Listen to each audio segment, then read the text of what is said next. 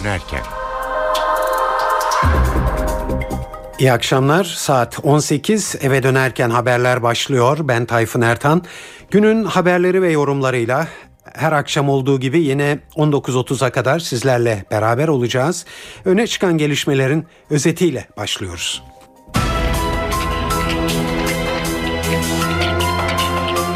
Avrupa Birliği ve Türkiye arasındaki tam üyelik müzakerelerinde yeni bir faslın açılıp açılmayacağı hala belirsiz. Almanya'nın vetosunu kaldırmak için çözüm aranıyor. Avrupa Konseyi Parlamenterler Meclisi Türkiye'de ifade ve toplanma özgürlüğünü ele alan bir oturum düzenlemeye hazırlanıyor. Akil İnsanlar Heyeti çalışmalarını tamamladı. Hazırladıkları rapor ve önerileri bu hafta Başbakan'a sunulacak. Brezilya'da devlet başkanının halka seslenmesinin ardından gerilim düştü. Ülkede protestolar sürse de geçmiş günlere göre eylemler daha küçük çaplı. Amerikan Ulusal Güvenlik Kurumu'nun telefon ve internet kayıtlarını izlediğini kamuoyuna sızdıran eski istihbaratçı Edward Snowden, Ekvador'dan sığınma talebinde bulundu. Ve Pakistan'da dağcılar saldırıya uğradı. 9'u turist 11 kişi hayatını kaybetti. Kanlı eylemi Taliban gerçekleştirdi.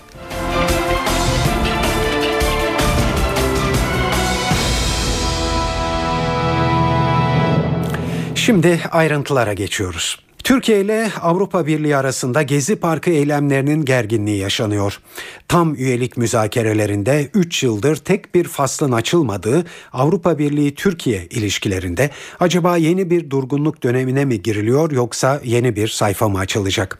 Soru bugün de yanıt bulmadı. Bu sabah Lüksemburg'da toplanan Avrupa Birliği daimi temsilcileri yeni faslın açılıp açılmaması kararını gündemlerinden çıkardılar ve kararı siyasetçilere bıraktılar. Konunun yarın üye ülkelerin Avrupa Birliği'nden sorumlu bakanlarının katılacağı toplantıda ele alınması bekleniyor. İtirazın merkezinde Almanya var ve Hristiyan demokratlar başlığın en azından şimdilik açılmasını istemiyorlar. Ankara ise başlığın hemen açılmasına itiraz eden Almanya'yı ikna etmek için girişimlerde bulunuyor. Avrupa Birliği'nde de fiilen şu sırada Almanya ile diğer ülkelerin temasları var başlığın açılması açısından. Ayrıntıları NTV Brüksel temsilcisi Güldener Sonumut anlatıyor. Birçok alternatif vardı masada. Ankara'nın istediği en önemli unsur teknik düzeyde de olsa müzakere başlığın açılması ve hükümetler arası konferansın büyükelçiler düzeyinde de olsa 26 Haziran'da yapılması. Ancak bu hususta mutabakat sağlanamadı. Diplomatik kaynaklardan edindiğimiz bilgiye göre Almanya Dışişleri Bakanı Guido Westerwelle diğer AB üye diğer Dışişleri Bakanlarına Almanya'nın önerisini oluşturacak ve sunacak. Bu öneride özellikle Almanya bölgesel politikalara yönelik müzakere başlığın siyaseten açılması konusunda onay verilmesini ancak başlığın Ekim ayında yani Avrupa Komisyonu yayınlayacağı ilerleme raporu ışığında hükümetler arası konferansın toplanması yönünde bir önerisi olacak. Eğer şayet bu öneri eğer bir mutabakata ulaşır ise o takdirde Koreper hemen toplanacak ve bu öneriyi kaleme alarak deklarasyon olarak yayınlanacak. Eğer bir mutabakat sağlanamaz ise o takdirde ikinci öneri olan teknik düzeyde çalışmaya doğru gidecek. Ancak diplomatik kaynaklardan edindiğimiz bilgiye göre e, teknik düzeyde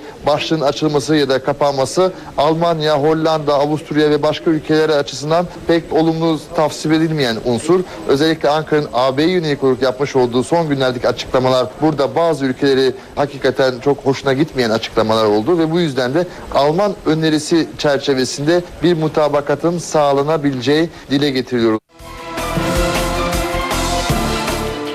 Avrupa Konseyi Parlamenterler Meclisi Genel Kurul toplantıları bu hafta Strasbourg'da yapılıyor. Meclis bu sabah Türkiye'de ifade ve toplanma özgürlüğü çerçevesinde son zamanlarda gerçekleşen gösterileri ele alan özel bir oturum düzenlenmesine ilişkin önerileri tartıştı ve perşembe günü bu konuda bir karar tasarısı oylanacak. Ayrıntıları NTV Strasbourg muhabiri Kayhan Karaca'dan öğreniyoruz. Gezi Parkı eylemleri ve sonrasındaki protestolar Avrupa gündeminden düşmüyor. Konu bu hafta Türkiye'nin de üyesi olduğu Avrupa Konseyi'nin gündemine geliyor. Avrupa Konseyi Genel Sekreteri Torbjörn Jagland konuyu Başbakan Erdoğan'la özel olarak görüşmek üzere yarın Ankara'da olacak. Jagland'ın bu görüşmede Gezi Parkı eylemleri bastırılırken polisin kullandığı aşırı ve orantısız güç konusunda kendisine ulaşan endişeleri Türk hükümetine aktaracağı belirtiliyor. Jagland geçen hafta bir Malta gazetesine verdiği demeçte Türk polisinin aşırı müdahalesinin Avrupa standartlarıyla uyuşmadığını söylemişti. Türkiye Barolar Birliği de geçtiğimiz günlerde Avrupa Konseyi Genel Sekreterine başvurup Gezi Parkı eylemleri kapsamında Türkiye'nin Avrupa İnsan Hakları Sözleşmesi'nden kaynaklanan yükümlülükleri konusunda Ankara'dan bilgi talep etmesini istemişti. Gezi Parkı eylemleri bu hafta Strasbourg'da toplanan Avrupa Konseyi Parlamenter Meclisi'nin de gündeminde olacak. Aralarında Türkiye'nin de bulunduğu 47 Avrupa ülkesinden parlamenterleri bünyesinde toplayan meclis 27 Haziran Perşembe günü toplantı, medya ve ifade özgürlüğü için eylemler ve tehditler başlıklı özel bir genel kurul oturumu düzenleyecek. Bu oturumda öncelikli olarak Türkiye'deki protesto eylemlerinin gündeme gelmesi bekleniyor. Oturum sonunda bir de karar tasarısı oylamaya sunulacak. Avrupa Konseyi Parlamenter Meclisi Siyasi Denetim Komisyonu da yarın Strasbourg'daki toplantısında Gezi Parkı eylemlerini görüşme kararı aldı. Türkiye Avrupa Konseyi Parlamenter Meclisi'nde 7'si AKP, 3'ü CHP, biri MHP, biri de BDP'li olmak üzere toplam 12 parlamenterle temsil ediliyor. Kayhan Karaca, NTV Radyo, Strasbourg.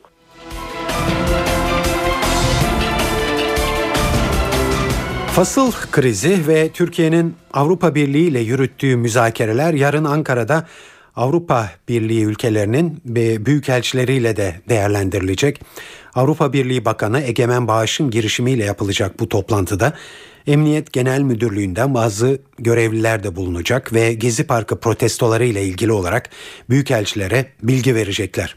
NTV muhabiri Ercan Gürses'i dinliyoruz. Görüşme yarın saat 13'te öğle yemeği şeklinde Avrupa Birliği Bakanlığı'nda gerçekleşecek. Bakan Bağış Avrupa Birliği'nin büyükelçileriyle görüşecek. Tabi görüşmenin ana gündem maddesi Gezi Parkı eylemleriyle birlikte başlayan gerilim. Farklı görüşlerin sıkça dillendirilmesi Gezi Parkı eylemlerinin ardından Avrupa Birliği'nden yapılan açıklamalar özellikle yönetici ve devlet adamı düzeyinde, başbakan düzeyinde gelen açıklamalar Gezi Parkı eylemlerinde polisin oransız güç kullandığı iddiası yönündeydi. Tabi hükümetten de açıklamalar gelmişti. Başbakan Erdoğan'ın tepkisi vardı ama Avrupa Birliği Birliği Bakanı Egemen Bağış'ın tepkisi biraz daha sertti. Almanya Başbakanı Angela Merkel ile Egemen Bağış arasında özellikle demeçler karşılıklı olarak verilmişti. Bu demeçlerin ardından Türkiye'nin Berlin Büyükelçisi Almanya'da Dışişleri Bakanlığı'na ve Almanya'nın Ankara Büyükelçisi de Türkiye'de Dışişleri Bakanlığı'na çağrılmıştı. Tabi bu gerilimin ardından yine aynı şekilde Avrupa Birliği'nin yeni faslını Türkiye ile ilgili müzakere başlığını açmayabileceği iddia edilmişti. Bütün bunların yanında da bu yemeğin son derece de önemli olduğu ortaya çıkıyor. Yarın saat 13'te Avrupa Birliği Bakanı Egemen Bağış bütün bu gerilimlerle ilgili olarak Avrupa Birliği'nin Ankara Büyükelçileriyle bir araya gelecek. Görüşme bakanlıkta olacak. Hafta sonunda Egemen Bağış tansiyonu düşürmek için e, bir açıklama yapmış ve Almanya'ya gelin Türk gibi başlayıp Alman gibi bitirelim demişti. Bağış Alman dostlarımızın bazı açıklamalarımızdan alındıklarını, farklı anlamlar çıkardıklarını üzülerek müşahede ediyoruz. Bizim samimi uyarılarımıza tahammülsüzlükleri ve bunları farklı yönlere çekmeleri bizleri üzmüştür ifadelerini kullanmıştı.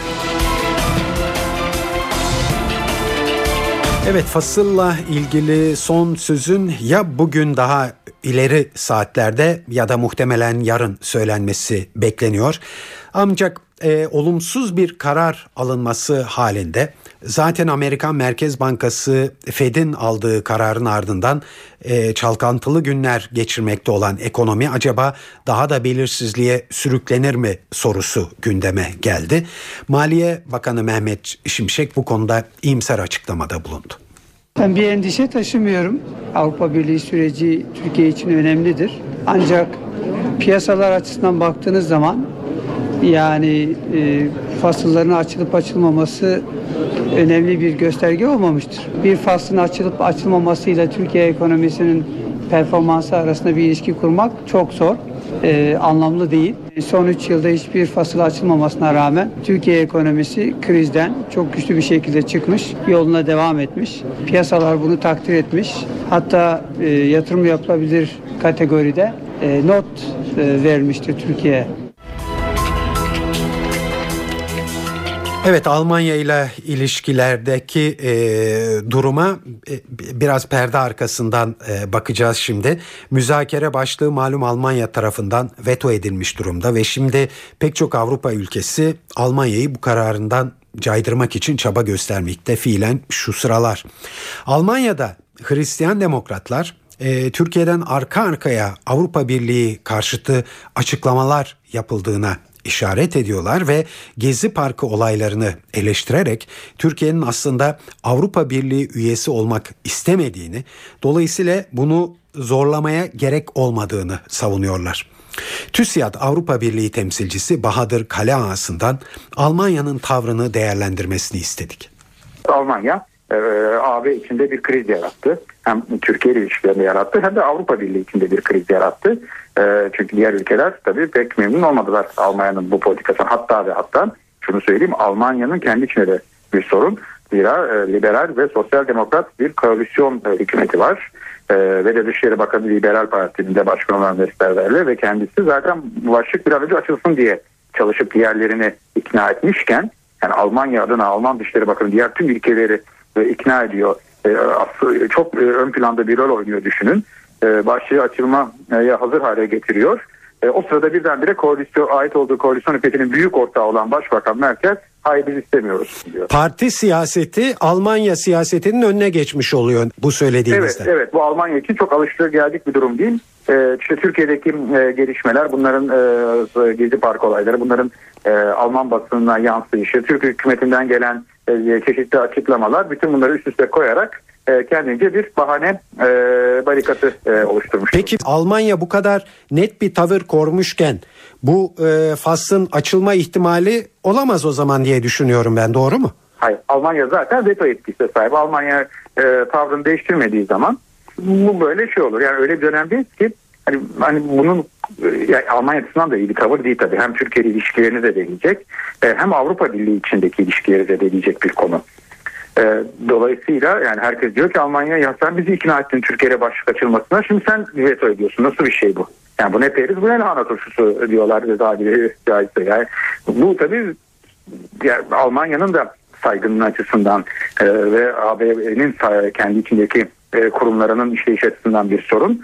E, ne var ki e, Almanya bunu yapabileceği en iyi ortamda. Çünkü Türkiye'deki e, gelişmeler, e, siyasi beyanlar bir taraftan e, e, Almanya'da seçim dönemine giriliyor olması, e, bu konuların tartışılma şekli, e, bütün bunlar hani Almanya'ya hani böyle bir tavırı olacak idiyse bunu yapabileceği en uygun e, konjonktürü sağlıyor e, maalesef.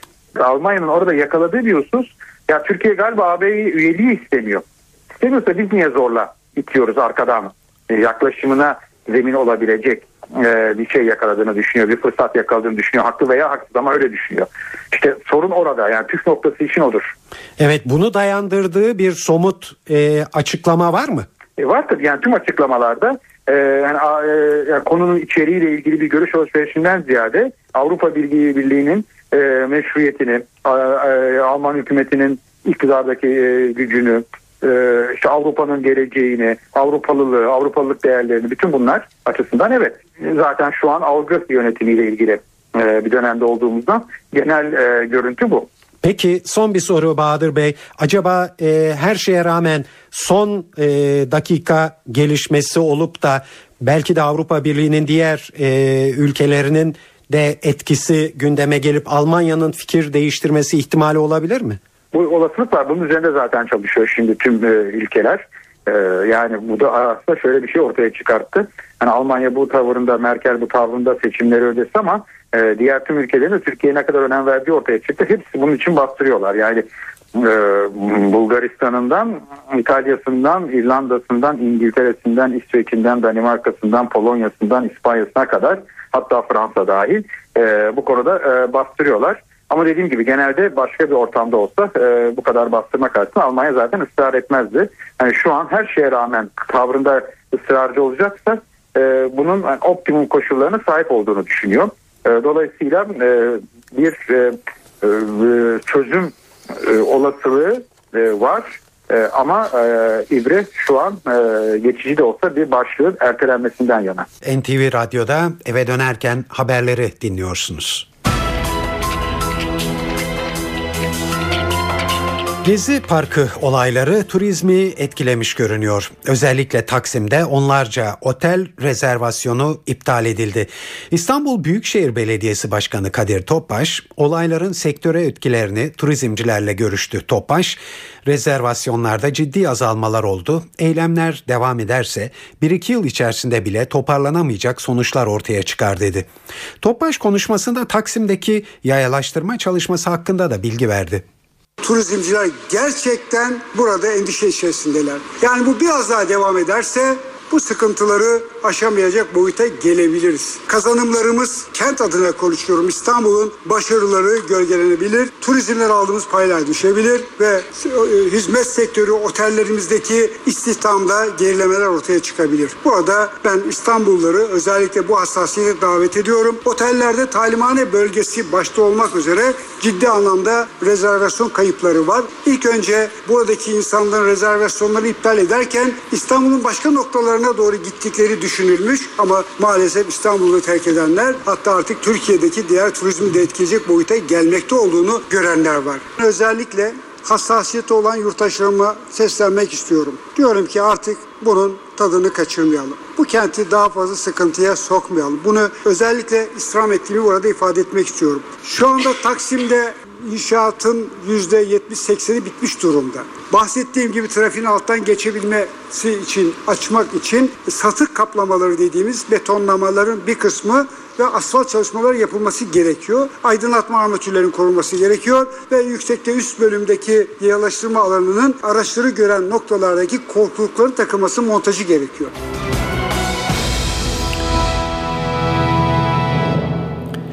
Beyoğlu Belediye Başkanı Ahmet Mizbah Demircan Gezi Parkı olaylarının ardından bugün esnafla bir toplantı yaptı. Günlük yaşamın normale dönmesi açısından önemli bir karar alınmış görünüyor. Buna göre Beyoğlu Belediyesi Gezi Parkı olaylarının esnafa kaybettirdiklerini geri kazanmak için etkinlikler yapacak. Bu etkinliklerle insanlara normalleşmesinin normalleşmenin sağlandığı hissettirilmeye çalışılacak. İlçeye eski canlılığın yeniden kazandırılması için çaba gösterilecek. Ayrıca esnafın zararlarının karşılanacağı anlaşılıyor. Gezi Parkı protestolarında göstericilere yönelik tutumu nedeniyle eleştirilen polise Başbakan Erdoğan sahip çıktı bugün.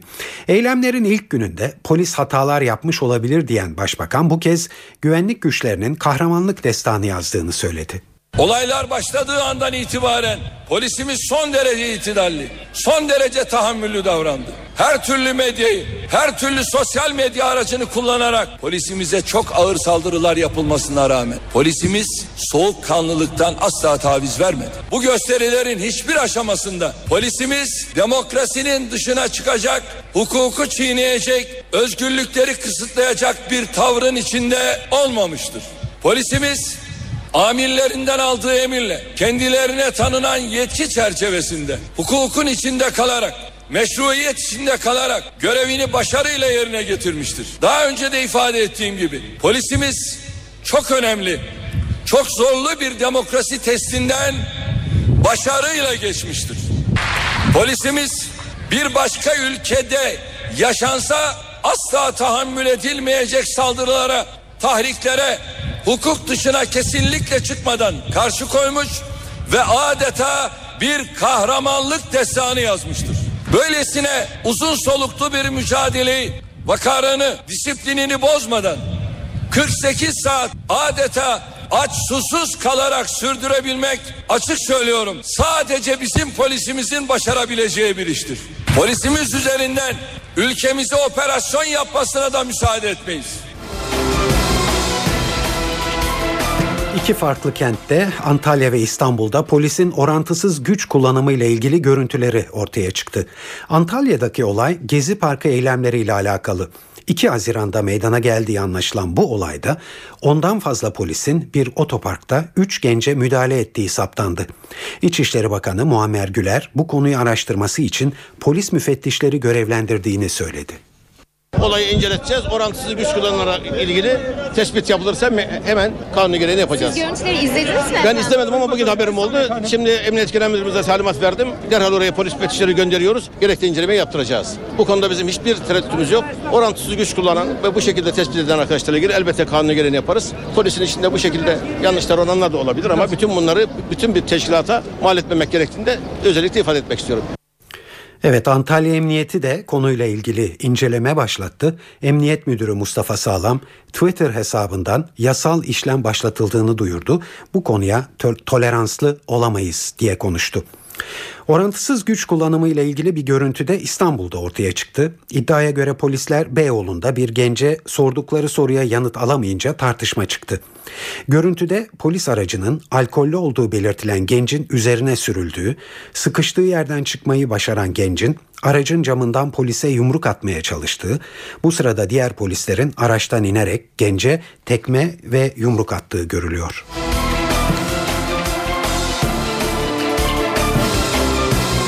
Ankara'da Gezi Parkı'na destek eylemlerinde açılan ateş sonucu hayatını kaybeden Etem Sarısülü'yü vurduğu iddia edilen polis memuru Ahmet Şahbaz serbest bırakıldı.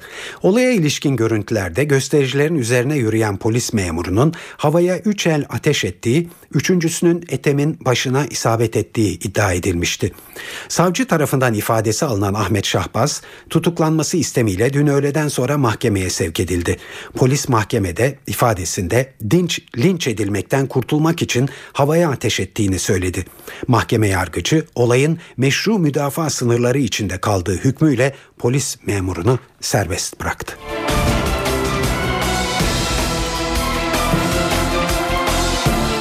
Kürt sorununa çözüm sürecinde hareketli bir hafta yaşanacağı benzer ilk gelişme bugün oldu. BDP eş başkanı Selahattin Demirtaş'la BDP Grup Başkan Vekili Pervin Buldan'dan oluşan 7. BDP heyeti bugün Abdullah Öcalan'la görüşmek üzere İmralı Adası'na gitti. Görüşmede PKK'nın çekilme sürecinin ardından şekillenecek çözüm sürecinin ikinci aşamasının ve BDP'nin bu aşamaya ilişkin yasal değişiklik önerilerinin masaya yatırılması bekleniyor. BDP heyeti son olarak 7 Haziran'da görüşmüştü Abdullah Öcalan'la.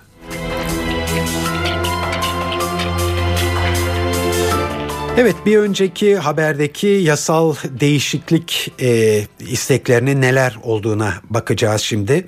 Yapılan yorumlarda çözüm sürecinin ikinci aşaması için demokratikleşme tanımı yapılmakta. Demokratikleşme paketiyle ceza ve terörle mücadele yasalarının yanı sıra toplantı ve gösteri yürüyüşleri yasalarında değişiklik yapılması bekleniyor. BDP seçim barajının düşürülmesi, özel yetkili mahkemelerle koruculuk sisteminin kaldırılmasını da önermekte. Paketin bugünkü Bakanlar Kurulu'nda masaya yatırılacağı bekleniyor. BDP yol temizliği olarak nitelendirdiği yasal değişikliklerin yapılmaması halinde sürecin sıkıntıya gireceği görüşünde.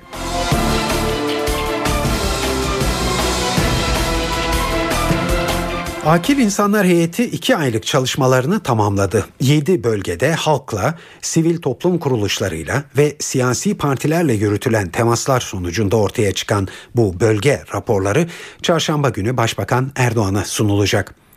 Raporlara göre İç Anadolu bölgesinde en çok tartışılan konu bu süreçte herhangi bir taviz verilip verilmediği. Ancak en mesafeliler bile Kürtlerin sorunlarının çözülmesi ve bütünlüğü bozmayacak şekilde ana dilde eğitim konusunda hemfikir göründüler. Karadeniz bölgesindeki en büyük kaygı ise bölünme kaygısı. Ancak bu endişe konuştukça gideriliyor. Karadenizlinin cevaplanmasını istediği bir diğer konuda PKK'lıya af gelecek mi sorusu. Ege bölgesi ise dörde bölünmüş durumda. Destekleyenler, kaygıları olanlar, desteklemeyenler ama açık kapı bırakanlar, bir de kesinlikle desteklemeyenler var. Destekleyenler ana dilde eğitime de karşı değiller. Biz 11 asırdır beraber yaşadığımız insanların dilinden korkmayız görüşü hakim. Marmara bölgesi sürece en az destek veren bölgelerden. Bir kesim devletle PKK'nın görüşmesi kabul edilemez derken bir başka kesim destekliyor ama ciddi kuşkular sıralıyor. Güney ve Doğu Anadolu'da ise sürece tam destek var. Halk kaygıların giderilmesi için hükümetten güven arttırıcı önlemler ve anayasal güvence istiyor. Bir de PKK'ya üye olmadığı halde lojistik destekten ceza alanların bırakılmaları talebi var. PKK'dan beklenti ise silahlı mücadeleye son vermesi.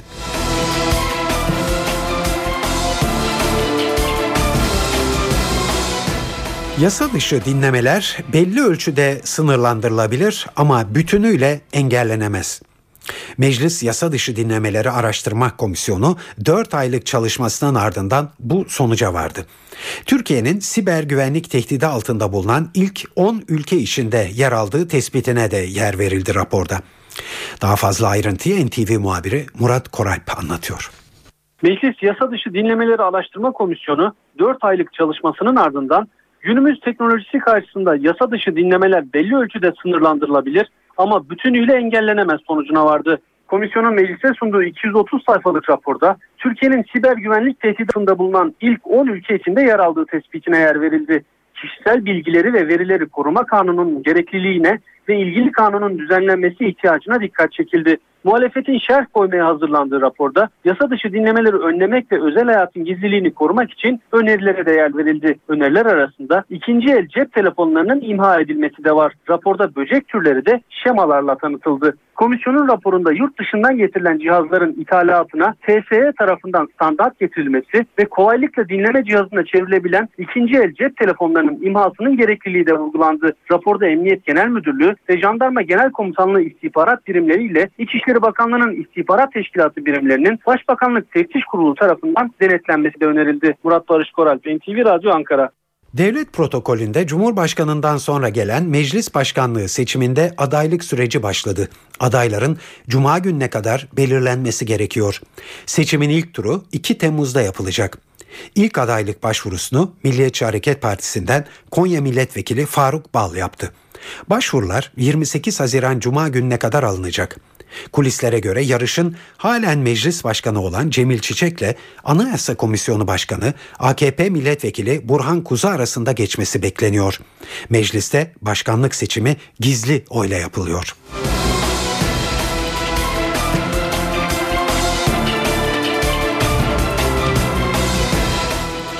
Saat 18.32 NTV Radyo'da eve dönerken haberlere para ve sermaye piyasalarında bugünkü gelişmelerle devam edeceğiz. CNBC'den Enis Şenerdem anlatıyor. Piyasalarda ABD Merkez Bankası Fed'in yarattığı dalgalanma devam ediyor. Gün boyunca dar bantlı hareket eden Borsa İstanbul kapanışa 1,5-2 saat kala gelen yoğun satış baskısıyla bu yıl gördüğü en düşük seviyelere geriledi. Endeks bir ara %4 civarı gerileyip 70 bin sınırına indikten sonra kapanışı %3.37 kayıpla 70.640 seviyesinden gerçekleştirdi. Dolar tarafında ise rekor vardı. Yatırımcıların riskli gelişen ülke piyasalarından çıkmasıyla birlikte TL diğer tüm gelişen ülke paraları gibi değer kaybetti. Kur gün içinde 1.95.80 ile tarihi zirveye çıktı. Tahvil piyasasında ise 10 yıllık faiz %9 seviyesini aştı. Yurt dışında da durum çok farklı değildi. Tüm borsa endekslerinde sert düşüşler yaşanırken tahvil faizlerinde yükselişler devam etti. Günün tek kazananı yatırımcıların güvenli limanı olarak gördüğü dolar oldu. Şimdi de hava durumu var sırada. Bunun içinde her akşam olduğu gibi yine NTV Meteoroloji Editörü Gökhan Aburu dinliyoruz. Hafta sonu başlayan sıcaklık yükselmesi yurt etkisini hafta boyu sürdürecek. Ege ve Akdeniz'e güneye dönecek rüzgarlar da nemi arttıracak. O nedenle bu kesimlerde sıcaklıklar daha da yüksek hissedilecek. Yarın yurt önemli bir yağış beklemiyoruz. Gün içinde Iğdır Ağrı arasında hafif yağış görülebilir. Çarşamba günü yurt yağış görülmeyecek. Sıcaklıklar da yükselmeye devam edecek. Haftanın ikinci yarısı ise Doğu Karadeniz ve Doğu Anadolu'nun kuzeyinde hafif de olsa yağış geçişleri görülebilir. İstanbul'da yarın sıcaklık gölgede 33 derece. Çarşambadan itibaren rüzgar daha sert esmeye başlayacak. Ankara güneşli sıcaklık gündüz 34, gece ise 17 derece olacak. İzmir'de sıcaklık gölgede 36 dereceye çıkıyor. Rüzgar havayı serinletecek. Güneyde ise sıcaklıklar yine 38 ile 40 derece arasında değişirken rüzgarın güneye dönmesiyle Antalya başta olmak üzere nem oranı artacak ve bunaltıcılık bir hayli yüksek olacak. NTV Radyo'da eve dönerken haberlere günün öne çıkan gelişmeleriyle devam ediyoruz.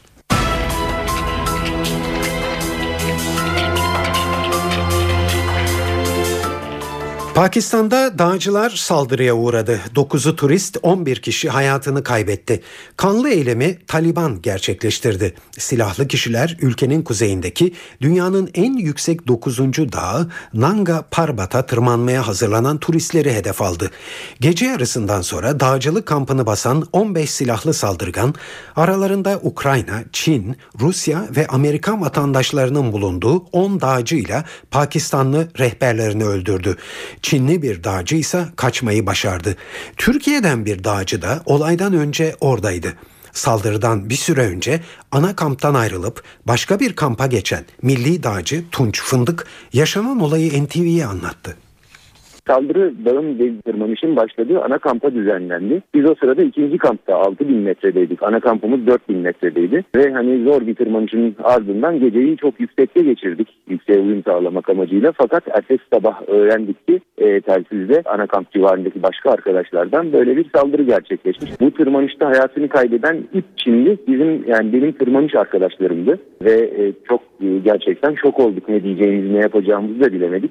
Evet saldırganların yerel güvenlik güçlerine ait üniforma giydikleri belirlendi. Son yıllarda yabancılara yönelik en kanlı eylemlerden biri olarak kayıtlara geçen bu saldırıyı Taliban üstlendi. Taliban yabancılara yönelik saldırıların süreceğini de duyurdu.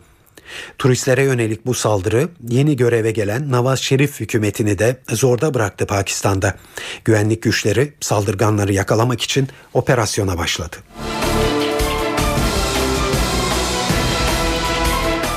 Kuzey Kıbrıs Türk Cumhuriyeti milletvekiline rüşvet iddiasını tartışıyor.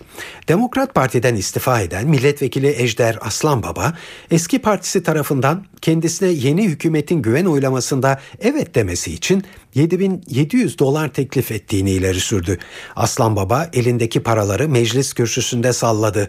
Milletvekili kendisine belediye başkanlığı ve maaş bağlama gibi vaatlerde bulunulduğunu iddia etti.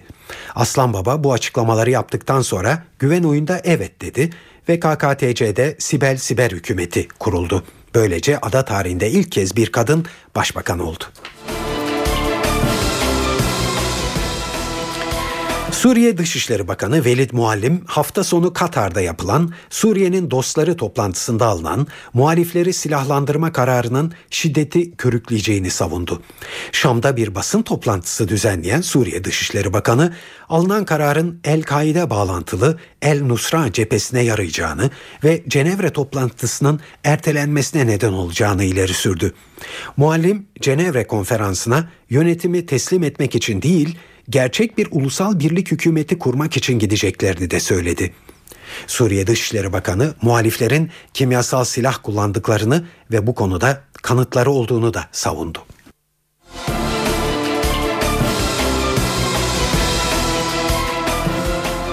Amerikan Ulusal Güvenlik Kurumu'nun halkın telefon ve internet kayıtlarını izlediğini kamuoyuna sızdıran eski istihbaratçı Edward Snowden, Ekvador'dan sığınma talebinde bulundu. Hong Kong'dan Rusya'ya giden Snowden bugün Moskova'dan ayrıldı. Eski istihbarat görevlisi önce Küba'ya, oradan da Venezuela'ya gidecek. Edward Snowden'ın son durağının iltica talebinde bulunduğu Ekvador olacağı söyleniyor. Ekvador hükümeti Snowden'ın sığınma talebinin incelenmekte olduğunu açıkladı. Amerika ise duruma tepkili. Washington, Edward Snowden'ın ülkeden ayrılmasına izin verdikleri için Hong Kong ve Çin'e tepki gösteriyor.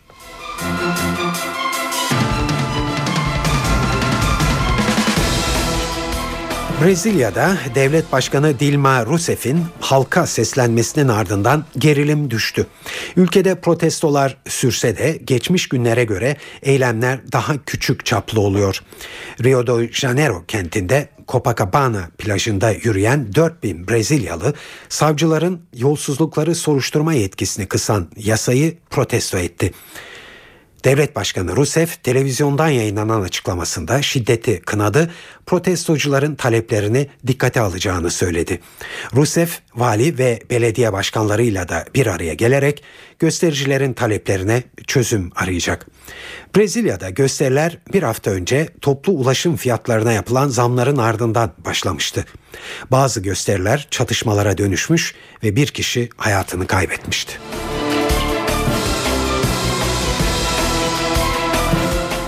Kuzey Afrika'nın efsanevi lideri Nelson Mandela'nın sağlık durumu kritik. Akciğer enfeksiyonu nedeniyle hastanede yatan 94 yaşındaki Mandela için doktorlar elimizden geleni yaptık diyorlar. Mandela'nın sağlık durumunun son 24 saat içinde kötüye gittiği ifade edildi. Halk ise hayatını ırk ayrımcılığıyla mücadeleye adayan Mandela için dua ediyor. Güney Afrika'nın ilk siyahi lideri Nelson Mandela 1994'ten 1999'a kadar devlet başkanlığı görevini yürütmüştü. Mandela 20. yüzyılın en etkili siyasi figürleri arasında gösteriliyor.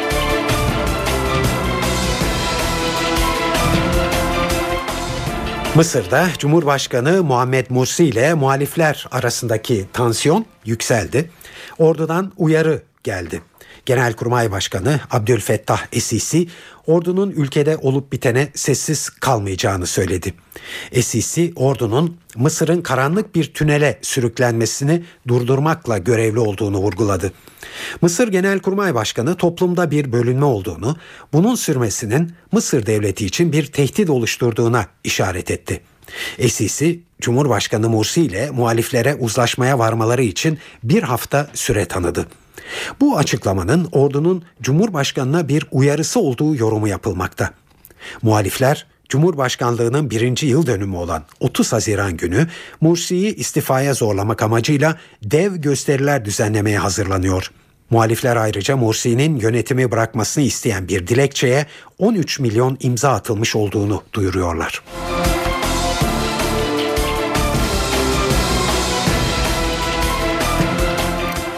Şimdi size bir son dakika gelişmesi duyuracağız. İtalya'dan geliyor bu haber. Savcı 6 yıl istedi, mahkeme 7 yıl verdi. İtalya'da eski başbakan Silvio Berlusconi 17 e, yaşındaki bir kızla para karşılığı cinsel ilişkiye girmekten suçlu bulundu. Kararın ayrıntılarını NTV İtalya muhabiri Şeyda Kanepa anlatıyor. Eski Başbakan Silvio Berlusconi yargılandı. Bunga Bunga veya Ruby ismiyle anılan davada Milano Mahkemesi'nin 3 kadın üyeden oluşan hakim kurulundan karar çıktı ve eski başbakan 7 yıl hapis cezasına çarptırıldı.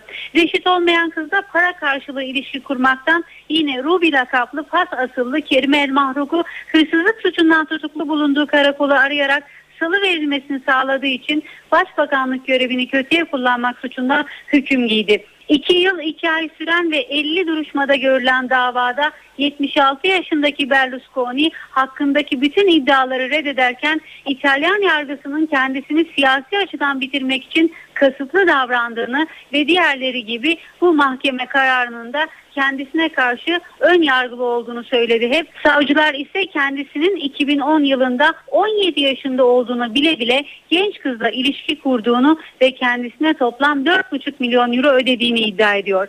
Berlusconi başbakanlık görevini suistimal ederek polis üzerinde baskı kurduğu yönündeki suçlamaya da Kerime El Mahruk'un eski Mısır Devlet Başkanı Hüsnü Mübarek'in yeğeni olduğuna inanıp diplomatik bir kazaya yol vermemek için Milano Karakolu'na telefon etmek zorunda kaldığını söyleyerek cevap verdi. Ancak savcıları bir türlü inandıramadı. Berlusconi'nin avukatları kararı temiz mahkemesine götürecek. Bu aşamada da karar onanırsa son sözü Yargıtay söyleyecek. Hükümetin önemli ortağı Berlusconi yargı kararının siyasete etkisi olmayacağını ve hükümete desteğinin devam edeceğini birçok kez yineledi son günlerde. Ancak mahkumiyet kararının hükümeti düşürmese bile İtalya'da siyasi istikrara etkisi olacağını düşünenler ağırlıkta. Hükümetin kaderini belirleyecek asıl dava ise gelecek Ekim ayında Yargıtay'ın karar vereceği vergi kaçakçılığı davası. Eğer Berlusconi vergi kaçırmak suçundan mahkum olursa istenen 4 yıllık hapis cezası affa girecek ancak kamu görevinden men edileceği için milletvekilliği otomatikman düşecek. İşte o zaman hükümetin devam edip etmeyeceği belli olacak. Şeyda Kanepa, NTV Radyo Milano. Evet teknolojinin nereye vardığını gösteren bir haber var sırada. Amerika'da bir pilot uçağı iPad ile indirdi. Yanlış duymadınız uçağın inişinde iPad kullanıldı. Amerikalı pilot Colorado kentinden kalktıktan kısa bir süre sonra kontrol panelinde bulunan navigasyon cihazının çalışmadığını fark etti. Bu sırada pilotun yanında bulundurduğu iPad imdad, imdadına yetişti. İlk olarak cep telefonundan kontrol kulesini arayan Raymond Cody isimli bu pilot, tablet bilgisayarının navigasyon özelliğini kullanarak uçağı bölgedeki küçük bir havaalanına güvenli bir şekilde indirdi. Futbol dünyasından bir iki haber. Avrupa kupalarında bugün kura günüydü. Kupa 1 ve Kupa 2'deki ön eleme turlarının eşleşmeleri belli oldu. Türkiye'yi gelecek sezon UEFA Avrupa Ligi'nde temsil edecek Trabzonspor'un ikinci ön eleme turundaki rakibi İrlanda'nın Derry City takımı oldu. İlk maç 18 Temmuz'da Trabzon'da oynanacak. Türkiye Futbol Federasyonu geçtiğimiz hafta yabancı sınırlaması konusunda aldığı karardan geri adım atmaya hazırlanıyor. Altısı maç kadrosunda olmak üzere 10 yabancı kararı ile ilgili kulüplerin tepkileri artarken federasyon yetkilileri başkanlarla bir araya gelerek yabancı sınırlamasını yeniden masaya yatıracak. Futbol Federasyonu'nun hafta içerisinde toplantı yaparak geçtiğimiz sezon uygulanan 6 artı 2 artı 2 sistemine geri dönmesi bekleniyor. Geçen sezon 6 yabancı sahada yer alabilirken 2 yabancı kulübede 2 yabancı da tribünde oturuyordu. Beşiktaş'ta yeniden başkanlığa seçilen Fikret Orman ve yeni yönetim kurulu göreve başladı. Orman hedeflerinin Avrupa'da başarı olduğunu söyledi. Önlerinde çok zor geçecek 3 sene olduğunu söyleyen Başkan Orman, Beşiktaş'ın UEFA'dan ceza almayacağına inandığını da söyledi.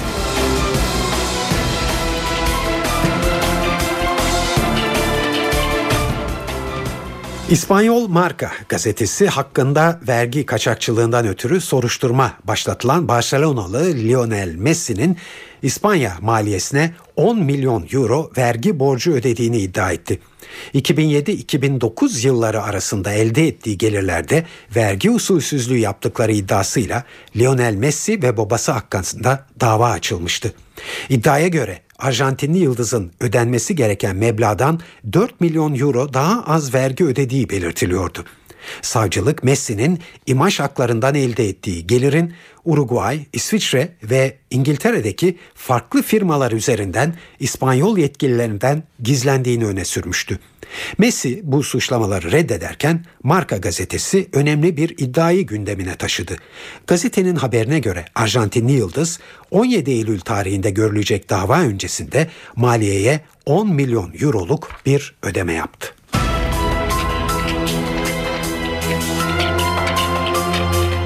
Ankara'da Gezi Parkı'na destek eylemlerinde açılan ateş sonucu hayatını kaybeden Etem Sarısılı'yı vurduğu iddia edilen polis memuru Ahmet Şahbaz serbest bırakıldı. Avrupa Birliği ile Türkiye arasındaki tam üyelik müzakerelerinde yeni bir faslın açılıp açılmayacağı hala belirsiz. Almanya'nın vetosunu kaldırmak için çözüm aranıyor. Avrupa Konseyi Parlamenterler Meclisi Türkiye'de ifade ve toplanma özgürlüğünü ele alan bir oturum düzenlemeye hazırlanıyor. Ve Brezilya'da devlet başkanının halka seslenmesinin ardından gerilim düştü. Ülkede protestolar sürse de geçmiş günlere göre eylemler daha küçük çaplıydı.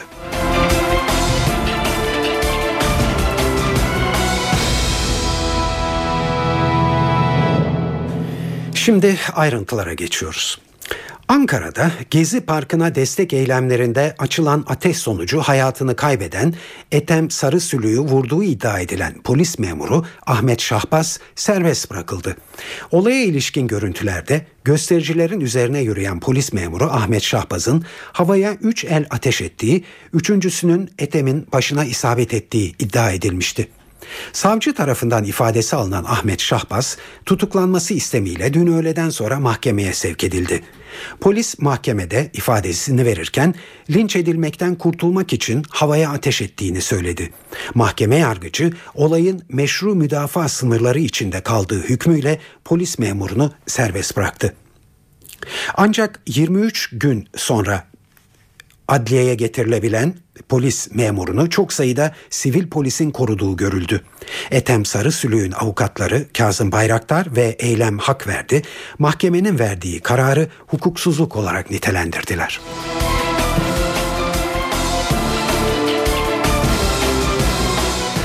Gezi Parkı protestolarında göstericilere yönelik tutumu nedeniyle eleştirilen polise Başbakan Erdoğan bugün sahip çıktı.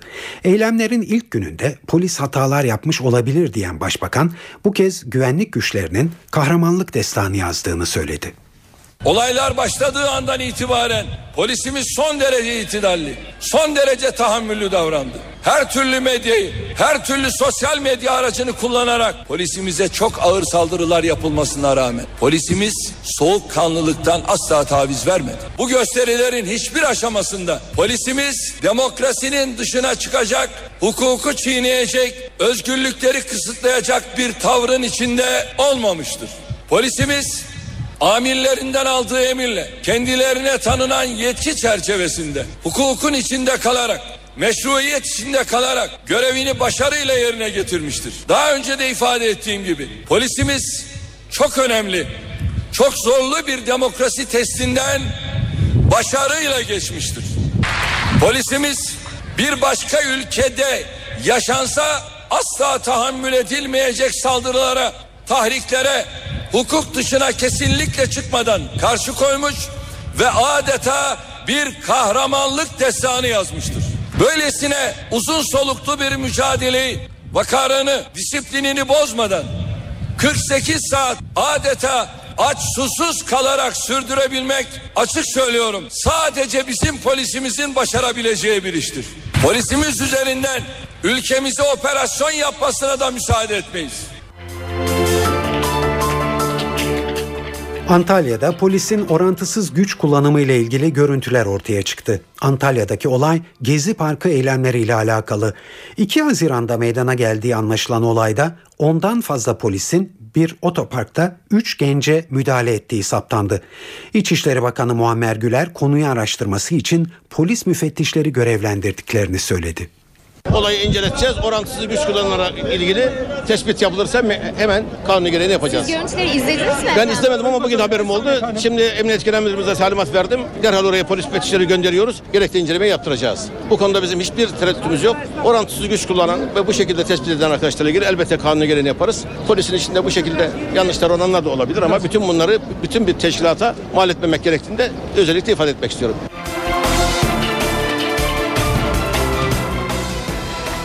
Türkiye ile Avrupa Birliği arasında Gezi Parkı eylemlerinin gerginliği yaşanıyor. Tam üyelik müzakerelerinde 3 yıldır tek bir faslın açılmadığı Avrupa Birliği Türkiye ilişkilerinde acaba yeni bir durgunluk dönemine mi girileceği yoksa yeni bir sayfa mı açılacağı merak konusu. Soru bugün yanıtlanamadı. Bu sabah Lüksemburg'da toplanan Avrupa Birliği daimi temsilcileri yeni faslın açılıp açılmaması kararını gündemlerine almadılar ve kararı siyasetçilere bıraktılar. Konunun yarın üye ülkelerin Avrupa Birliği'nden sorumlu bakanlarının katılacağı bir toplantıda ele alınması bekleniyor.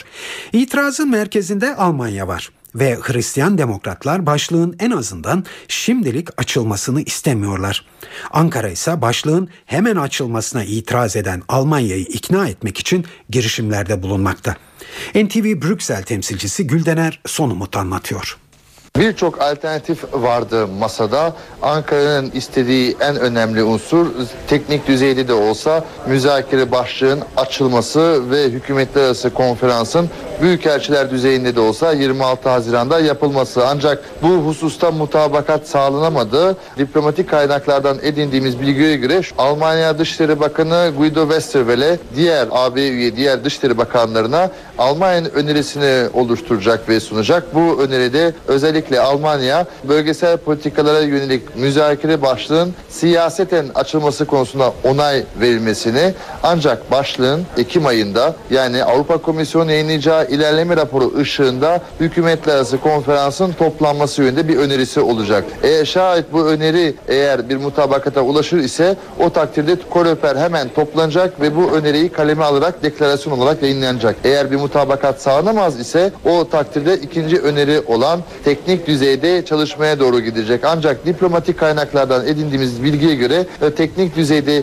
başlığın açılması ya da kapanması Almanya, Hollanda, Avusturya ve başka ülkeler açısından pek olumlu tavsiye edilmeyen unsur. Özellikle Ankara'nın AB'ye yönelik olarak yapmış olduğu son günlerdeki açıklamalar burada bazı ülkeleri hakikaten çok hoşuna gitmeyen açıklamalar oldu ve bu yüzden de Alman önerisi çerçevesinde bir mutabakatın sağlanabileceği dile getiriliyor.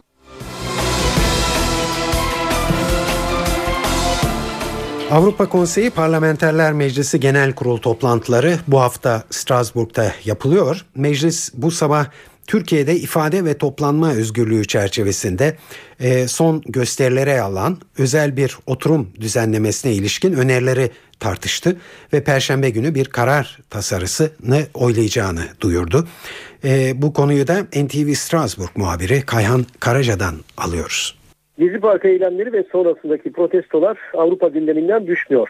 Konu bu hafta Türkiye'nin de üyesi olduğu Avrupa Konseyi'nin gündemine geliyor. Avrupa Konseyi Genel Sekreteri Torbjörn Jagland konuyu Başbakan Erdoğan'la özel olarak görüşmek üzere yarın Ankara'da olacak. Jagland'ın bu görüşmede Gezi Parkı eylemleri bastırılırken polisin kullandığı aşırı ve orantısız güç konusunda kendisine ulaşan endişeleri Türk hükümetine aktaracağı belirtiliyor. Jagland geçen hafta bir Malta gazetesine verdiği demeçte Türk polisinin aşırı müdahalesinin Avrupa standartlarıyla uyuşmadığını söylemişti. Türkiye Barolar Birliği de geçtiğimiz günlerde Avrupa Konseyi Genel Sekreterine başvurup Gezi Parkı eylemleri kapsamında Türkiye'nin Avrupa İnsan Hakları Sözleşmesi'nden kaynaklanan yükümlülükleri konusunda Ankara'dan bilgi talep etmesini istemişti. Gezi Parkı eylemleri bu hafta Strasbourg'da toplanan Avrupa Konseyi Parlamenter Meclisi'nin de gündeminde olacak. Aralarında Türkiye'nin de bulunduğu 47 Avrupa ülkesinden parlamenterleri bünyesinde toplayan meclis 27 Haziran Perşembe günü toplantı, medya ve ifade özgürlüğü için eylemler ve tehditler başlıklı özel bir genel kurul oturumu düzenleyecek. Bu oturumda öncelikli olarak Türkiye'deki protesto eylemlerinin gündeme gelmesi bekleniyor. Oturum sonunda bir de karar tasarısı oylamaya sunulacak. Avrupa Konseyi Parlamenter Meclisi Siyasi Denetim Komisyonu da yarın Strasbourg'daki toplantısında Gezi Parkı eylemlerini görüşme kararı aldı. Türkiye Avrupa Konseyi Parlamenter Meclisi'nde 7'si AKP, 3'ü CHP, biri MHP, biri de BDP'li olmak üzere toplam 12 parlamenterle temsil ediliyor. Kayhan Karaca, NTV Radyo, Strasbourg. NTV Radyo'da eve dönerken haberlere İtalya'dan son dakika sayılacak bir haberle devam ediyoruz. Savcı 6 yıl istemişti, mahkeme 7 yıl ceza verdi. İtalya'da eski Başbakan Silvio Berlusconi 17 yaşındaki bir kızla para karşılığı cinsel ilişkiye girmekten suçlu bulundu. Kararın ayrıntılarını NTV İtalya muhabiri Şeyda Kanepa anlatıyor. Eski Başbakan Silvio Berlusconi yargılandı. Bunga Bunga veya Ruby ismiyle anılan davada Milano Mahkemesi'nin 3 kadın üyeden oluşan hakim kurulundan karar çıktı ve eski başbakan 7 yıl hapis cezasına çarptırıldı.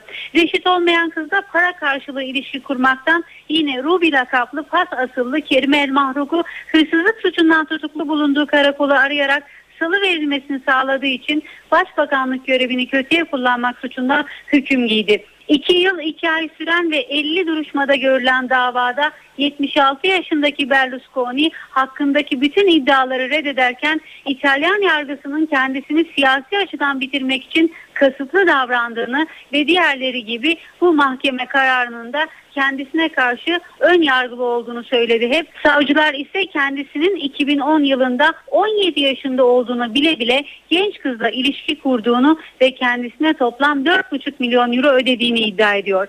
Berlusconi başbakanlık görevini suistimal ederek polis üzerinde baskı kurduğu yönündeki suçlamaya da Kerime El Mahruk'un eski Mısır Devlet Başkanı Hüsnü Mübarek'in yeğeni olduğuna inanıp diplomatik bir kazaya yol vermemek için Milano Karakolu'na telefon etmek zorunda kaldığını söyleyerek cevap verdi. Ancak savcıları bir türlü inandıramadı. Berlusconi'nin avukatları kararı temiz mahkemesine götürecek. Bu aşamada da karar onanırsa son sözü Yargıtay söyleyecek. Hükümetin önemli ortağı Berlusconi yargı kararının siyasete etkisi olmayacağını ve hükümete desteğinin devam edeceğini birçok kez yineledi son günlerde. Ancak mahkumiyet kararının hükümeti düşürmese bile İtalya'da siyasi istikrara etkisi olacağını düşünenler ağırlıkta. Hükümetin kaderini belirleyecek asıl dava ise gelecek Ekim ayında Yargıtay'ın karar vereceği vergi kaçakçılığı davası. Eğer Berlusconi vergi kaçırmak suçundan mahkum olursa istenen 4 yıllık hapis cezası affa girecek ancak kamu görevinden men edileceği için milletvekilliği otomatikman düşecek. İşte o zaman hükümetin devam edip etmeyeceği belli olacak. Şeyda Kanepa, NTV Radyo Milano.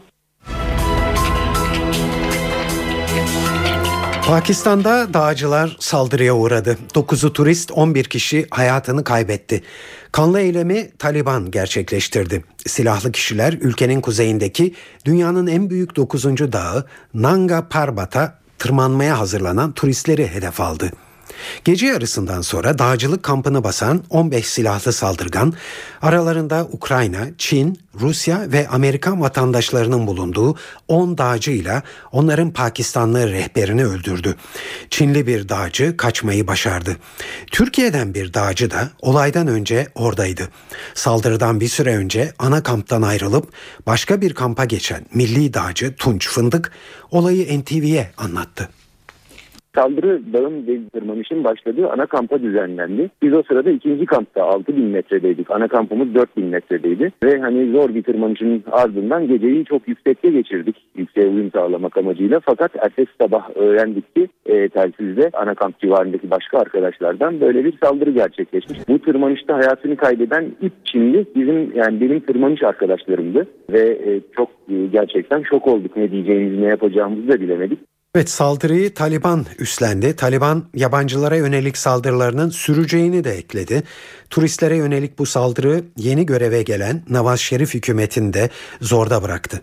Pakistan güvenlik güçleri saldırganları yakalamak için faaliyette bulunuyor.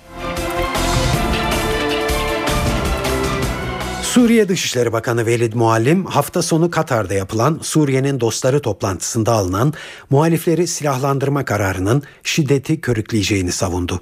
Şam'da bir basın toplantısı düzenleyen Suriye Dışişleri Bakanı alınan kararın El-Kaide bağlantılı El-Nusra cephesine yarayacağını ve Cenevre toplantısının ertelenmesine neden olacağını ileri sürdü. Muallim Cenevre konferansına yönetimi teslim etmek için değil, gerçek bir ulusal birlik hükümeti kurmak için gideceklerini söyledi. Suriye Dışişleri Bakanı muhaliflerin kimyasal silah kullandıklarını ve bu konuda kanıtları olduğunu da savundu.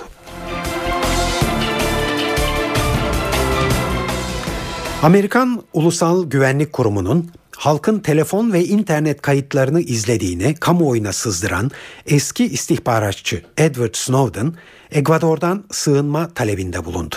Hong Kong'dan Rusya'ya giden Snowden bugün Moskova'dan ayrıldı. Eski istihbarat görevlisi önce Küba'ya, oradan da Venezuela'ya gidecek. Edward Snowden'ın son durağının iltica talebinde bulunduğu Ekvador olacağı söyleniyor. Ekvador hükümeti Snowden'ın sığınma talebinin incelenmekte olduğunu açıkladı. Amerika ise duruma tepkili.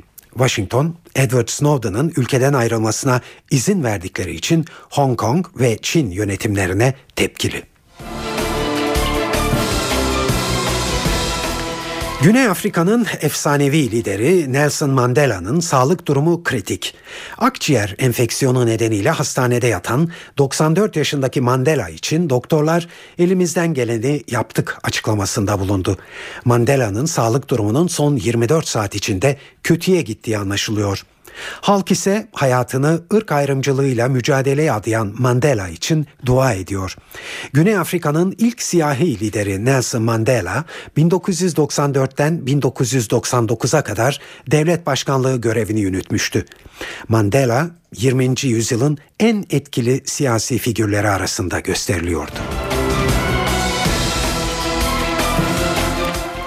Futbol dünyasından iki haber. Beşiktaş'ta yeniden başkanlığa seçilen Fikret Orman ve yeni yönetim kurulu göreve başladı. Orman hedeflerinin Avrupa'da başarılı olduğunu söyledi. Önlerinde çok zor geçecek 3 sene olduğunu belirten Orman, Beşiktaş'ın UEFA'dan ceza almayacağına inandığını da belirtti. Çok zor işlerimiz var. Çok zor bir 3 sene bekliyor.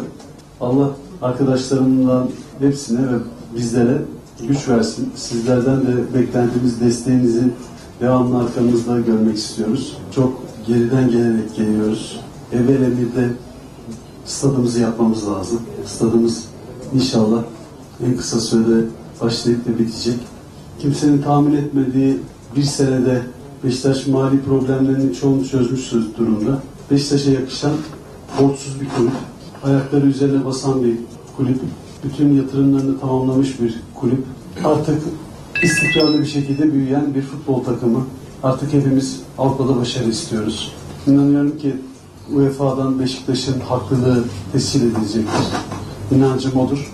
Biz Beşiktaş'ın menfaati için buradayız. Hiçbir egomuz yok. Tek amacımız var Beşiktaş'ı olduğu yerde Türkiye'nin en büyük kulübü olarak görmektir. Saat 19.21 NTV Radyo'da eve dönerken haberleri dinliyorsunuz. Şimdi e, sizi Ankara'ya götüreceğiz. Hükümet Sözcüsü Bülent Arınç şu anda Bakanlar Kurulu toplantısından sonra gazetecilerin e, sorularını e, yanıtlıyor yaşanan bir olay vardı. Etem Sarısülük isimli bir vatandaş polis kurşunuyla hayatını kaybetmişti. Ee, bugün o polisle ilgili bir karar alındı ve serbest bırakıldı. Karara bazı tepkiler var. Sizin değerlendirmenizi öğrenmek isteriz. Teşekkür ederim. Bu konuyla ilgili soruşturmanın yapıldığını ve iddialar çerçevesinde eğer polis kurşunuyla yaralanmış ve ölümüne sebebiyet vermişse bunun neticesiz kalmayacağını, yargı sürecinin mutlaka devam edeceğini ve bir adil kararın ortaya çıkacağını bundan önceki toplantıda da ifade etmiştim.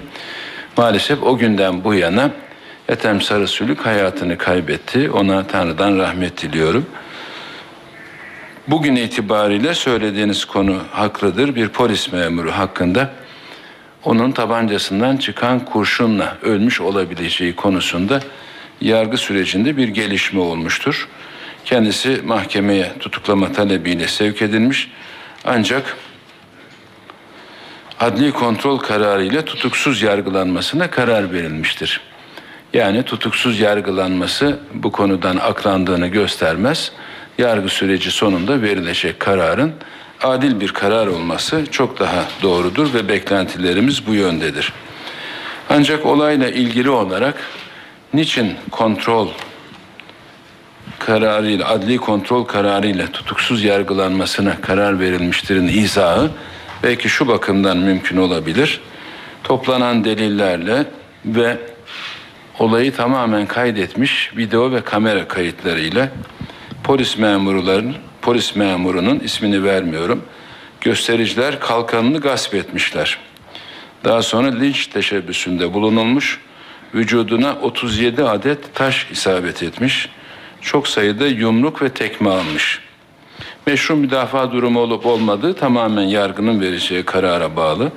Ama bunun üzerine kendisi havaya iki el ateş ederek kaçmaya çalışmış. Üçüncü el ateş sırasında da eline isabet eden taştan dolayı silahın düşmesiyle böyle bir olayın meydana gelebileceği bir kanaat olarak mahkemede yer almış. Silahın balistik muayenesinin bitmiş olduğunu, ancak adli tip konusunda kesin e, kararın henüz verilmediğini biliyorum. Adli soruşturma devam etmektedir. Eğer adli soruşturmanın sonucunda yargı sürecinde bilerek ve kasten bu olaya sebebiyet verildiği ortaya çıkarsa adil mahkemenin bu konuda kararını hep beraber bekleyeceğiz. Ama olayın cereyan tarzına göre kendisini koruma içgüdüsüyle böyle bir harekette bulunduğu da sabit olursa mahkeme şüphesiz ona göre bir karar verecektir. Biz şüphesiz vefat eden şahsın, yurttaşımızın yanındayız. Böyle bir olayın meydana gelmesini hiçbirimiz arzu etmezdik. Ama o gösteriler sırasında, o karışıklık sırasında bu olayın nasıl meydana geldiği hem şahit ifadeleri hem kamera kayıtları hem de adli tıbbın vereceği kararla kesinlikle ortaya çıkmış olacak. Buyurun.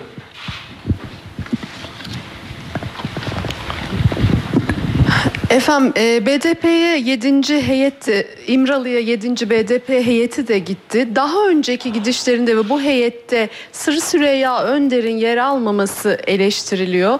E, bu noktada bir de demokratik yeni bir paketten söz ediliyor. 25 maddelik Başbakan Yardımcısı Beşir Atalay'ın başkanlığında böyle bir çalışma olduğu içinde Alevilerle ilgili bir açı- ilgili? Alevi yurttaşlarla ilgili de bir açılımın olduğu yönünde bir bilgi var. Bu konu Bakanlar Kurulu'nda gündeminize geldi mi? Bu demokratik e, pak- demokrasi paketinin içinde ne vardır? Teşekkürler. Şimdi anlamaya çalışıyorum soruyu. BDP heyetinden İmralı'ya gidenler. Alevilerle ilgili bir çalışma var mı? Bir de Öcalan'ın ne söylediği veya söylemediği. Ben hangi sorudan nereye anlamam gerekiyor? Sırrı Süreyya Önder'in Evet. e, niçin BDP heyetinde yer almadığı konusu eleştiriliyor. Bugün yapılan basın açıklamalarında mecliste muhabbeti yaptı. E, bunun gerekçesi nedir biliyor musunuz? Bir de demokrasi, demokratik bir paketten Anladım. Anladım. Teşekkür ederim. Tamam. Ancak şimdi anlayabildim. Kusura bakmayın. Bir defa bir giden BDP heyetinde Sırrı Süreyya Önder'in olup olmaması bir kısım kişiler tarafından basın toplantısında eleştirilmiş olabilir. O onların kabulleridir ama bildiğiniz gibi bugün Selahattin Demirtaş ve Pervin Buldan'ın tekrar adaya gidip döndükleri biliniyor. Onların açıklamasında böyle bir şey yer almıyor bildiğim kadarıyla. Yarın belki bir yazılı açıklama yaparak bu konudaki düşüncelerini ifade edecekler. Bildiğiniz gibi milletvekillerinin Öcalan'ı veya orada hükümlü bulunan bir şahsı ziyaretlerinde elimizdeki hukuki mevzuatı uyguluyoruz. Yani bu kişilerin birinci derece yakınlarından farklı olarak gidip kendileriyle görüşmeleri ancak Adalet Bakanlığımızın iznine tabi. Adalet Bakanlığımız müracaat eden kişilerin kimlerin gideceğine talep üzerine karar veriyor. Son iki heyette Sayın Önder'in yer almamış olmasını kendileri bir şekilde izah edebilirler. Ama bizim söyleyeceğimiz Adalet Bakanlığımızın kararı böyle olmuştur ve ziyaretler bu şekilde yapılmıştır. Diğer söylediğiniz konuda bugün Bakanlar Kurulumuzda bir görüşme, bir tartışma, bir sunum olmadı. Ancak biz Sayın Beşir Atalay, Sayın Adalet Bakanımız, bendeniz ve birkaç bakan arkadaşımızın da bulunduğu geçmişten bu yana bazı çalışmaları yapan arkadaşlarımızla toplanıyoruz. Bu sabah da saat 10'da toplandık. 13'e kadar bazı çalışmalar yaptık. Bunlar bizim siyasi referanslarımızda özellikle 30 Eylül 2012'de yapılan büyük kongremiz öncesinde 2023 hedeflerimizde siyasi vizyon olarak kitaplaştırılan demokratikleşme, özgürlük alanlarının genişlemesi, bu alanlarda neler yapacağımızı gösteren bildiğiniz gibi zannediyorum 61 maddelik bir vizyonumuz var. Bu 61 maddelik kabullerimizden hangilerinin yasama olarak gerçekleştirilmesi gerektiğini aramızda konuşuyor ve çalışıyoruz. Sanıyorum bu konuda neler yapabileceğimizi veya parlamentoya neler sevk edebileceğimizi önümüzdeki günlerde Bakanlar Kurulu toplantısına da gerek olmadan yaptığımız hazırlığı Sayın Başbakanımıza sunduktan sonra hem kamuoyuna hem de bakanlarımızın imzasını açabiliriz. Bunların bir kısmı yasama gerektiren işlerdir. Şüphesiz Türkiye Büyük Millet Meclisi'nin gündemi önemlidir. Bir kısmı idari tedbirlerdir. O hükümetimizde her bakanımızın kendi sorumluluk çevresi içerisinde veya dairesi içinde alabileceği kararlardır. Biz çözüm sürecine yönelik olarak veya son gezi olaylarıyla ilgili yaşanan bir takım olumsuzluklara bakarak bugünlerde yeni bir şeyler yapmak ihtiyacını duymuyoruz. Ama geçtiğimiz belki bir yıldan iki yıldan bu yana adım adım demokratikleşme konusunda atacağımız adımları planlıyoruz, hesaplıyoruz. Yeri ve zamanı geldiğinde de bunları gerçekleştiriyoruz.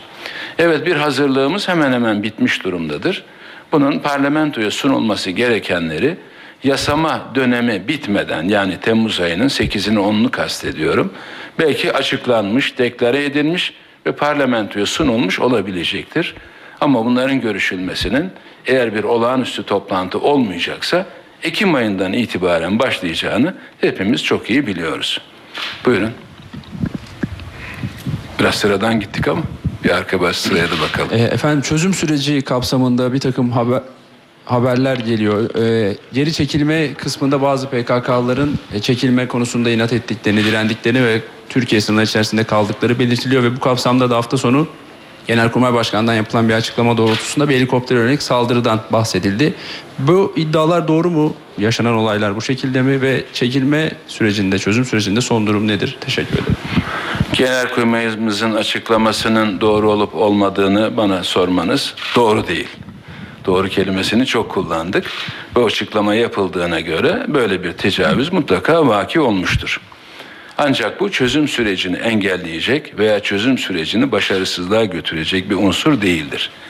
Çok zorlu bir sürecin içerisindeyiz ama sevinerek söylemeliyim ki süreç aynen başladığı gibi belli bir noktaya doğru olumlu bir şekilde seyrediyor. Bu arada konuşulanlar, yazılanlar, çekilen fotoğraflar bunların hiçbirisi çözüm sürecinin olumlu gittiğinden daha önemli bir haber değildir.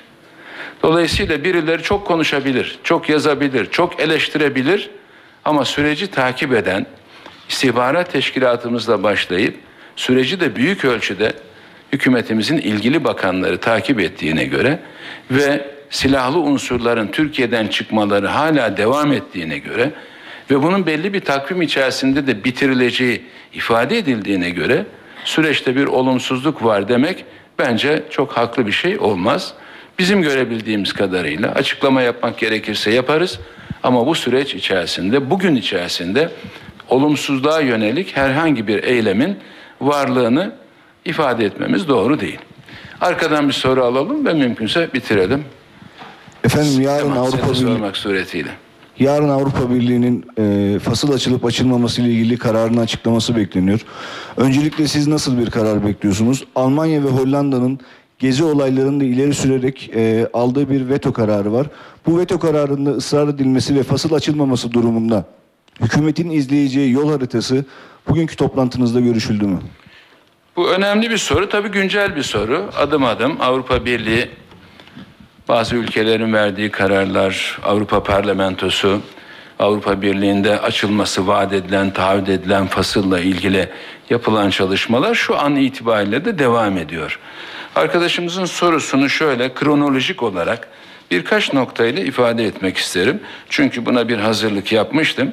Biz tabii Türkiye ile Avrupa Birliği arasındaki müzakerelerin bir ahde vefa olduğunu ve hukuki bir süreç olduğunu biliyoruz.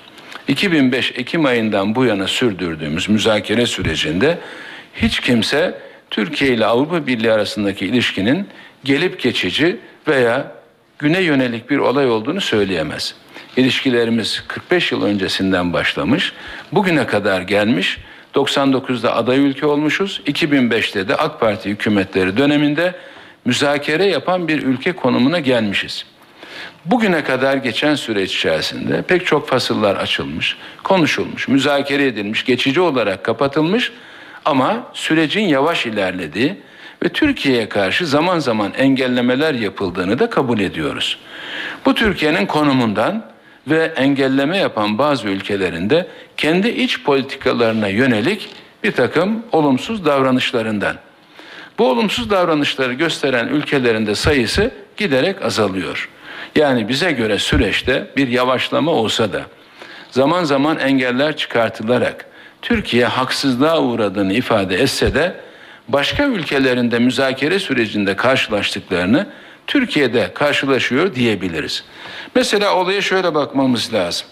Biz bu sürecin bir ahitten yani sözleşmeden doğduğunu kabul ediyoruz. İsterseniz Roma Anlaşması, isterseniz Ankara Anlaşması, isterseniz Avrupa Birliği ile kurduğumuz bunun ötesinde bazı ilişkiler bizim tam üyelik hedefine doğru götüren ilişkilerdir.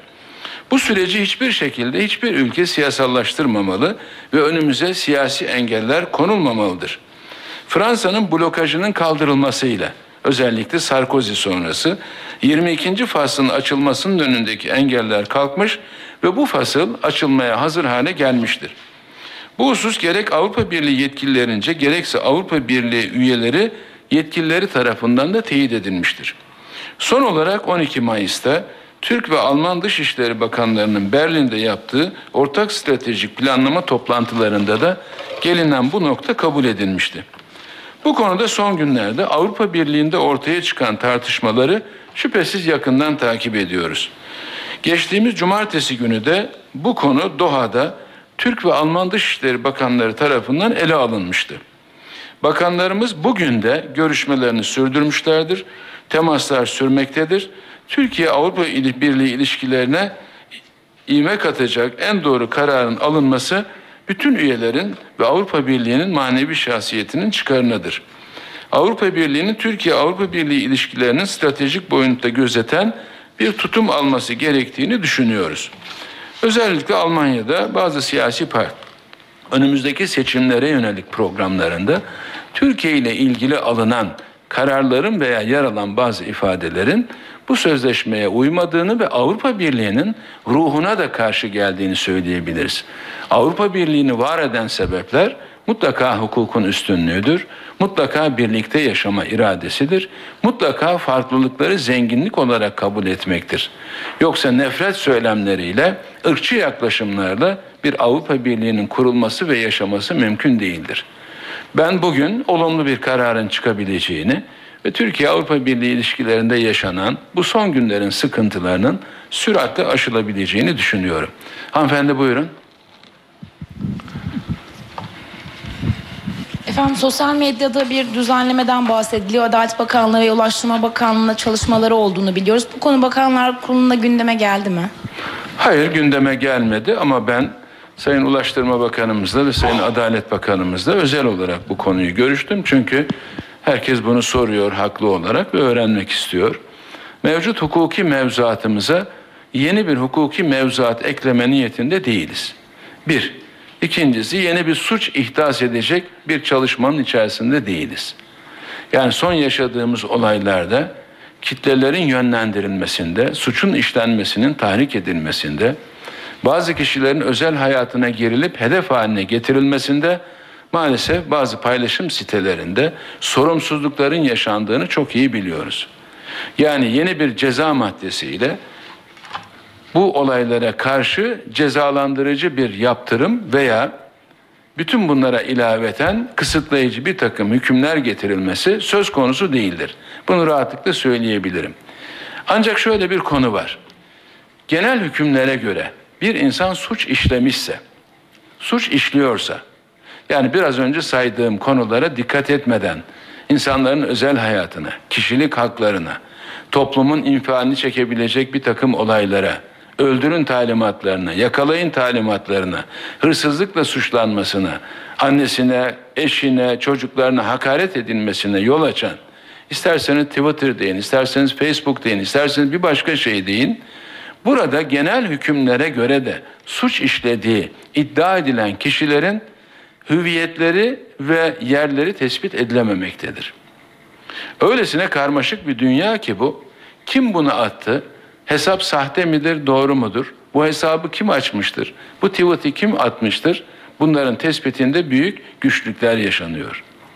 Bir çalışma yapılabilirse ki mutlaka bunun bilimsel olarak izahı mümkündür suç işleyen kişilerin tespit edilmesine yol açabilecek ve genel hükümlere çarptırılabilecek belki bir düzenleme yapılabilir. Yoksa mevcut bilişim suçları ile ilgili Türk Ceza Kanunu'nda sayılan bir takım suçlarla ilgili konularda ne ceza arttırımını ne de bir başka şeyi düşünüyor değiliz. Bu dünya sınırsız bir dünya ama o kadar da sorumsuz olmamalı. Çünkü görüldü ki bu yolla da suçlar işlenebiliyor. Bu yolla insanların ölümüne yol açabilecek toplumsal bir kaos meydana getirilebiliyor. Dolayısıyla bunu sokakta yapanla bu surette yapan arasında işlenen suçun mahiyeti bakımından bir farklılık yoksa suçun failinin de bilinmesinde ve genel hükümlere göre yargılanmasında herhalde bir hukuk devletinde ihtiyaç var. Pardon siz buyurun dışında yaşayan vatandaşlar yaptığı toplantıda dövizli askerlik konusunda bir anket yapmıştı. Sayın Bekir Bozdağ da ilk bakanlar kurulunda ele alacağız ve düşürülmesi yerine bir düzenleme yapacağız demiştik. Görüşüldü mü efendim? Evet doğru. Bu konuda beklenti içinde olan yurttaşlarımıza şunu söyleyebilirim. Ben de bir Almanya ziyaretimde kendileriyle görüştüğümüzde sivil toplumlarla, bizim vatandaşlarımızla, büyükelçilerimizle, konsolosluklarımız, Bu bedelin yani 10 bin avro üzerindeki bedelin çok yüksek olduğu, bunun ödenmesinde güçlük çekildiği ve bu bedelin düşürülmesi talepleri ta 4 ay öncesinden Bakanlar Kurulumuza gelmişti.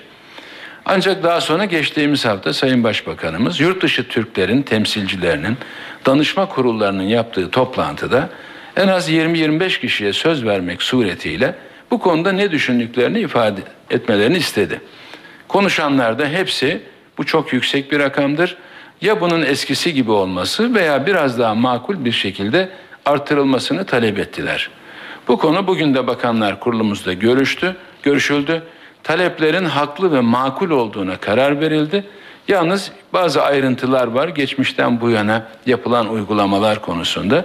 Milli Savunma Bakanımız, Maliye Bakanımız ve Sayın Başbakan Yardımcımız Bekir Bozdağ üçü bir araya gelecekler. Aradaki o ayrıntıları tekrar gözden geçirecekler ve zannediyorum ki önümüzdeki bir hafta on gün sonra bu yurttaşlarımızın o güzel evlatlarına bu bedelin düşürüldüğü konusunda bir müjde vereceğiz. Evet bedel düşürülecek. Bu beklentiyi karşılayacağımızı hükümet olarak buradan söyleyebilirim. Arkadaşlar teşekkür ediyorum. Belki bilmeniz gereken bir husus olabilir. Bugün saat 17 sıralarında Sayın Başbakanımız bir saate yakın Sayın Başkan Obama ile bir telefon görüşmesi yaptılar. Telefon görüşmesinin çok olumlu geçtiğini ben biliyorum ancak bu konuda belki hükümetler arası ikili bir açıklama olabilir. Başbakanlıktan yapılacak açıklamayı takip ederseniz Sayın Başkan Obama ile Sayın Başbakanımızın konuşmasının hangi konulara ait olduğunu açıklamadan hepiniz göreceksiniz. Hepinize iyi akşamlar. Benim bildiğim Sayın Obama aramıştı. Ayrıldı. Ben devam ettim. Kendisi biraz sonra geldiklerinde de bir saat kadar konu hakkında bilgi verdiler. İyi akşamlar diliyoruz. Sağ olun. Evet saat 19.42 eve dönerken e, haberleri e, burada e, noktalıyoruz. E, size son olarak Hükümet Sözcüsü Bülent Arınç'ın bugünkü Bakanlar Kurulu toplantısından sonra yaptığı açıklamaları duyurduk. Bu akşam eve dönerken haberlerin editörlüğünü Sevan Kazancı, stüdyo teknisyenliğini Murat Çelik yaptı. Ee, yarın öğlen e, 13'te gündem programında yeniden buluşmak üzere. Ben Tayfun Ertan. Hepinize iyi akşamlar diliyoruz.